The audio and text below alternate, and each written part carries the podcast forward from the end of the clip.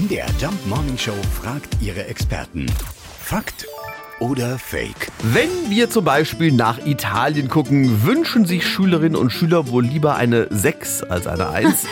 In Rom wartet unser Korrespondent Jörg Seiselberg. Wenn Kinder in Italien mit einer 1 oder einer 2 im Zeugnis nach Hause kommen, dann gibt es so richtig Ärger. Eine 1 oder 2 sind nämlich das Signal, dass es in den entsprechenden Fächern unterirdisch schlecht gelaufen ist. In Italien ist nämlich die Notenreihenfolge genau umgekehrt wie in Deutschland. Eine 1 ist nicht die beste, sondern die mit Abstand schlechteste Note. Also, um in Italien eine 1 zu bekommen, muss man einfach alles komplett falsch machen. Die beste Zensur im italienischen Schulsystem ist dagegen eine 10. Die wird in ganz seltenen Fällen vergeben. Im Grunde entspricht eine 9 oder 10 in Italien einer deutschen 1, eine 7 oder 8 in Italien einer deutschen 2 und eine 6 im Zeugnis in Italien, das wäre zumindest befriedigend. Eine 1 oder 2 dagegen fürchten in Italien alle Schülerinnen und Schüler.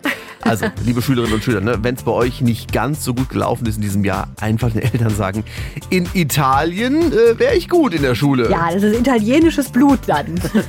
Fakt oder Fake? Jeden Morgen um 5.20 Uhr und 7.20 Uhr in der MDR Jump Morning Show mit Sarah von Neuburg und Lars Christian Kade.